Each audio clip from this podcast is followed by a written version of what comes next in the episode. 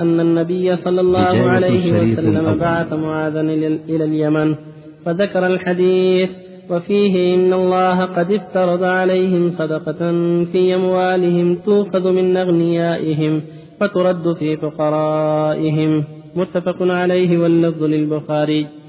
وعن أنس أن أبا بكر الصديق رضي الله عنه كتب له هذه هذه فريضة الصدقة التي فرضها رسول الله صلى الله عليه وسلم على المسلمين والتي أمر الله بها رسوله في كل أربع وعشرين من الإبل فما دونها الغنم في كل خمس, في كل خمس شاة فإذا بلغت خمسا وعشرين إلى خمس وثلاثين ففيها بنت مخاض أنثى فإن لم تكن فابن لبون ذكر. فإذا بلغت ستا وثلاثين إلى خمس وأربعين ففيها بنت لبون أنثى. فإذا بلغت ستا وأربعين إلى ستين ففيها حقة فروقة الجمل. فإذا بلغت واحدة وستين إلى خمس وسبعين ففيها جذعة. فإذا بلغت ستا وسبعين إلى تسعين ففيها بنتا لبون. فإذا بلغت إحدى وتسعين إلى إلى عشرين ومئة ففيها ففيها حقتان طروقتا الجمل. فإن فإذا زادت على عشرين ومئة ففي كل ففي كل أربعين بنت لبون. وفي كل خمسين حقة. ومن لم يكن معه إلا أربع من الإبل فليس فيها صدقة إلا أن يشاء ربها.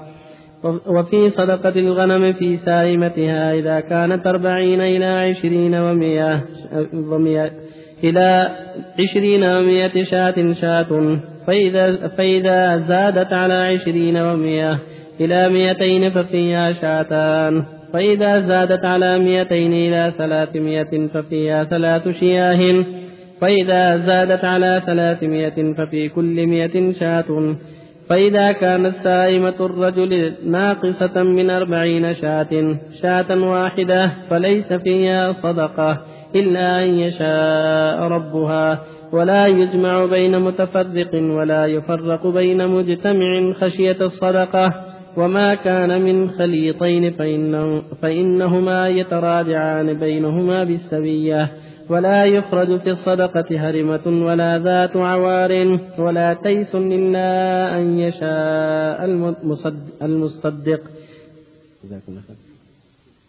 ولا إلا أن يشاء المصدق. وفي الرقة في مئتي وفي الرقة في مئتي, في مئتي درهم ربع العشر فإن لم تكن إلا تسعين ومئة فليس فيها صدقة إلا أن يشاء ربها. ومن بلغت عنده من الإبل صدقة الجزعة وليست عنده جزعة وعنده حقة فإنها تقبل منه ويجعل معها شاتين إن استيسرتا له أو عشرين درهما. ومن بلغت عنده صدقة الحقة وليست عنده الحقة وعنده الجذعة فإنها تقبل منه الجذعة ويعطيه المصدق عشرين درهما أو شاتين. رواه البخاري. الحمد لله. صلى الله وسلم على رسول الله وعلى آله وأصحابه ومن اهتدى بهداه. أما بعد فهذا هذه الأحاديث تتعلق بالزكاة والزكاة هي الركن الثالث من أركان الإسلام الخمسة.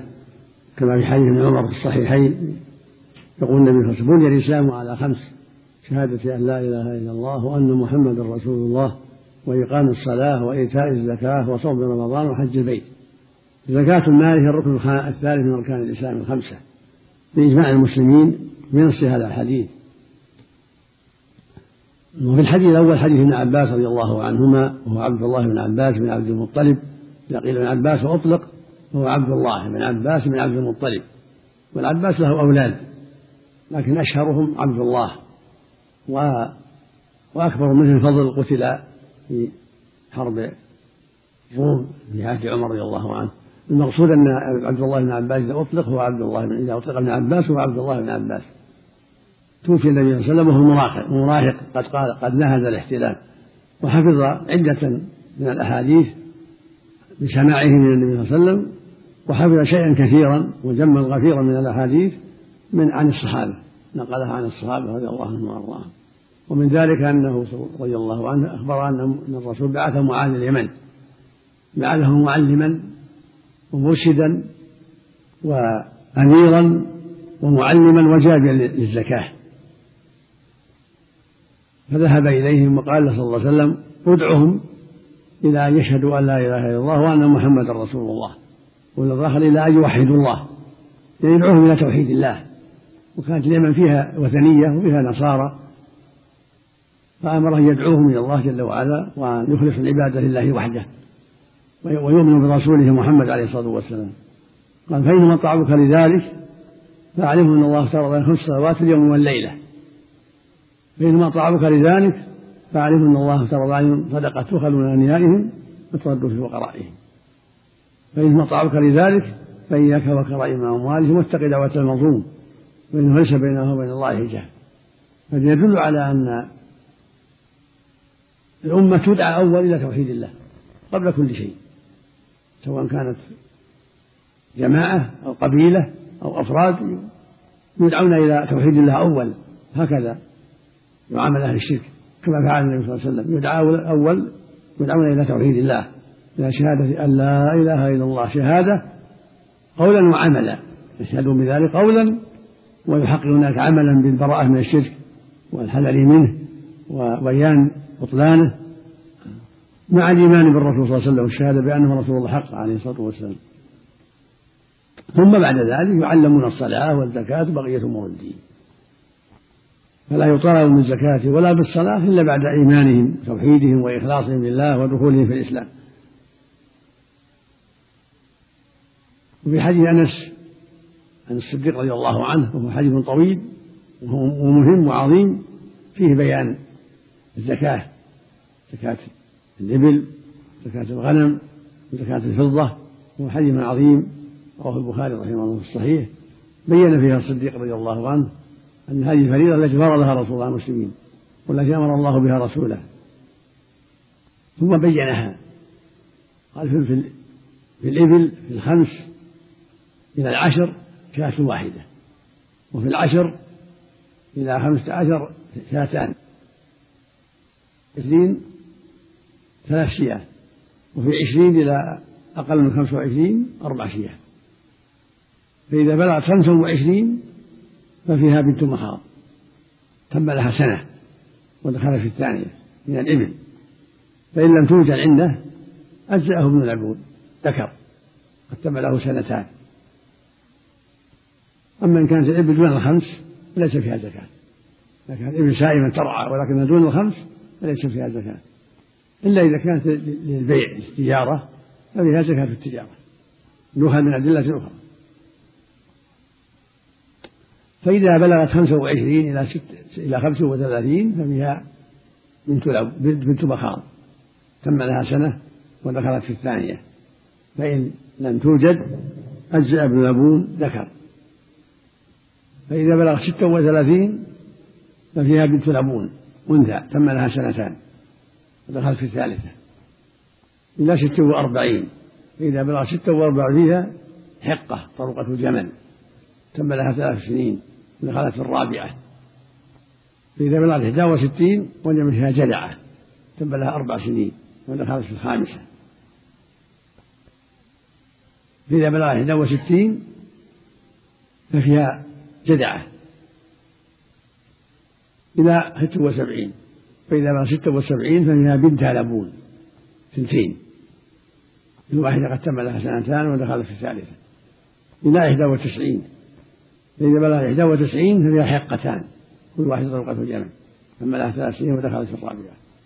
إلى مائة واحد وعشرين. فإذا بلغت هذا ففي كل أربعين لبون وفي كل خمسين حقة. استقرت الفريضة.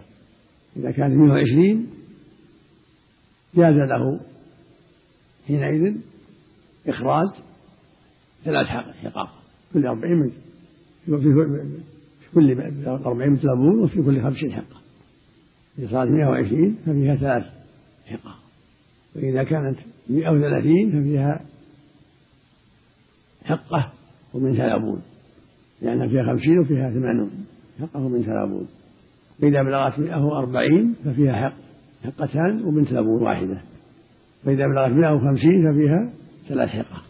في الخمسين فيها حقة. وهكذا.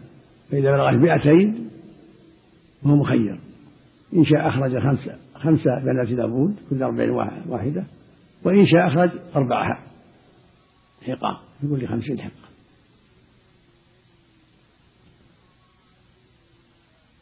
وفي صدقة الغنم وإذا بلغت عنده صدقة بلغت عنده الجذعة صدقة الجذعة وليس عنده جذعة وعنده الحقة فإنه يعطي الحقة للعامل يجعل معها شاتين أو عشرين درهما جبر. فإن بلغت عنده الحقة وليس عنده الحقة وعنده جذعة فإنه يعطيه العامل يقبل من الجذعة ويعطيه العامل عشرين درهم أو شاتين لأن الجذعة فوق الحق. لأنها أدى أكثر أكثر مما عليه. وهذا يسمى الجبران والمعنى ما بين ما بين السنين. ما بين السنين. وفي الغنم في صدقة الغنم في سائبتها. الصدقة إنما هي السائبة للزرعة غالب الحول أو كل الحول. في الإبل والبقر والغنم. يقول من السوم الرعي ذكر في الغنم السائمة وذكر في الإبل الحديث اللي بعد هذا يأتي في مسجد الحكيم في أربعين شاة واحدة. إلى مائة وعشرين. إذا بلغت مائة وعشرين وهي ترعى غالب الحول أو كل الحول جاءت إلى مائة وعشرين واحدة صار فيها شاتان مائة وواحد وعشرين فأكثر شاتان إلى مائتين ما فيها إلا شاتان. هذا من رحمة الله لأنه غالب يعتريها الموت يعتريها الذئب ويعتريها غير ذلك. من رحمة الله خفف زكاتها. فإذا زادت إلى مائتين واحدة ففيها ثلاث شياه إذا بلغت مائتين واحدة ففيها ثلاث شياه إلى ثلاثمائة. إذا زاد ثلاثمائة ففي كل مائة شاه في أربعمائة أربع شياه خمسمائة خمس شياه وهكذا. جدع ضان أو ثني معك ولا يجمع بين متفرق ولا يفرق بين مجتمع. خشية الصدقة لا يجوز التحيل فلا يجمع بين المتفرق حتى تنقص الصدقة ولا يفرق بين المجتمع حتى تسقط الصدقة أو تنقص. لا يبقى كل شيء على حاله. لا ليس لحد التحيل ولا يجمع بين متفرق معناه إذا كان شخصان عند كل واحد أربعين أو عند كل واحد خمسين من الغنم.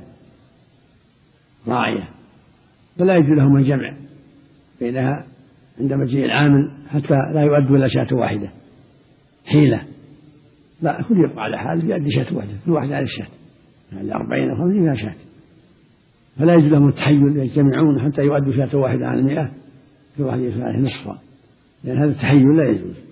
هذا ما لا يجمع بين المتفرق ولا يفرق بين المجتمع خشية الصدقة. إنسان عنده أربعين يتحيل يفرجها. عشرين وعشرين. إذا مر عليه العامل قال ما عندي إلا عشرين. وإذا مر عليه العامل محل ثاني قال ما عندي إلا عشرين. حتى ما يؤخذ عن الصدقة يتحيل بتفريقها. إذا جاء مر عليه عامل في في الصمان قال ما عندي إلا عشرين مثلا. ما فيها زكاة. والعشرين في محل آخر بعيد. إذا مر عليه العامل قال ما عندي إلا عشرين. يتحيل لإسقاط الزكاة. لا يجوز هذا. وما كان من خليطين شريكين. فإنهما يتراجعان بينهما بالسويين إذا كان مثلا عنده أربعين واحد له عشر واحد له ثلاثين. كلها راعية. هم شركة في المراح والمرعى جاء العام وأخذ منه شاة اللي له ثلاثين عليه ثلاثة الأربعة. واللي له عشر عليه ربع الشاة. لأنها ربع الغنم.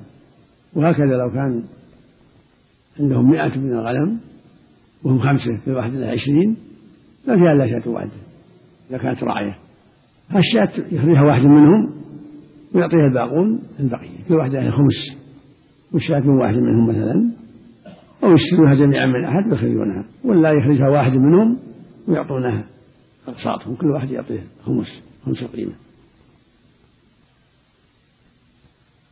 ولا يخرج الصدقة هرمة الهرمة كبيرة تعبانة لكبر السن.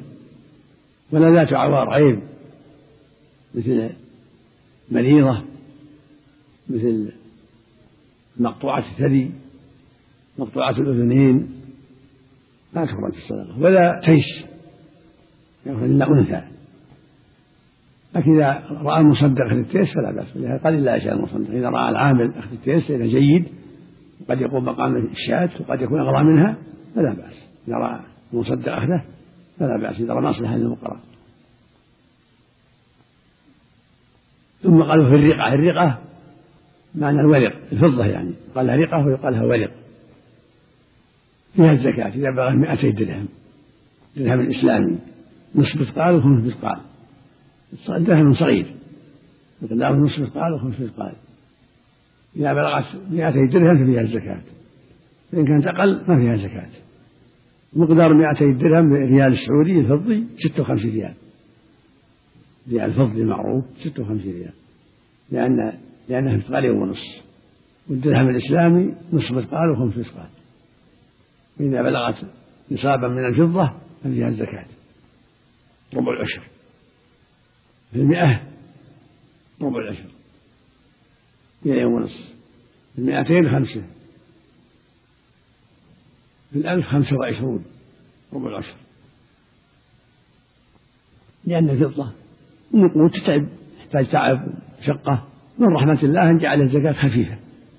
لأنه قد يخسر وقد يربح وقد يتعب مدة طويلة ما حصل شيء. فمن رحمة الله أن جعل الزكاة خفيفة.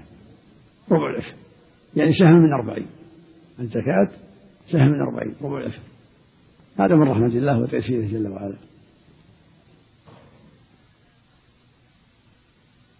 في مائتي درهم خمسة دراهم فإن لم تكن لك يومية فليس فيها شيء. يعني إذا كانت أقل من النصاب فليس فيها شيء. ولم يذكر الذهب هنا يأتي زكاة الذهب في بعد هذا إن شاء الله. هنا زكاة الفضة فقط. فهي مئة وأربعون مثقال. المثاقيل مئة وأربعون مثقالا. فإذا كانت الدراهم اللي عندها أقل فليس فيها زكاة. وفق الله الجميع نعم.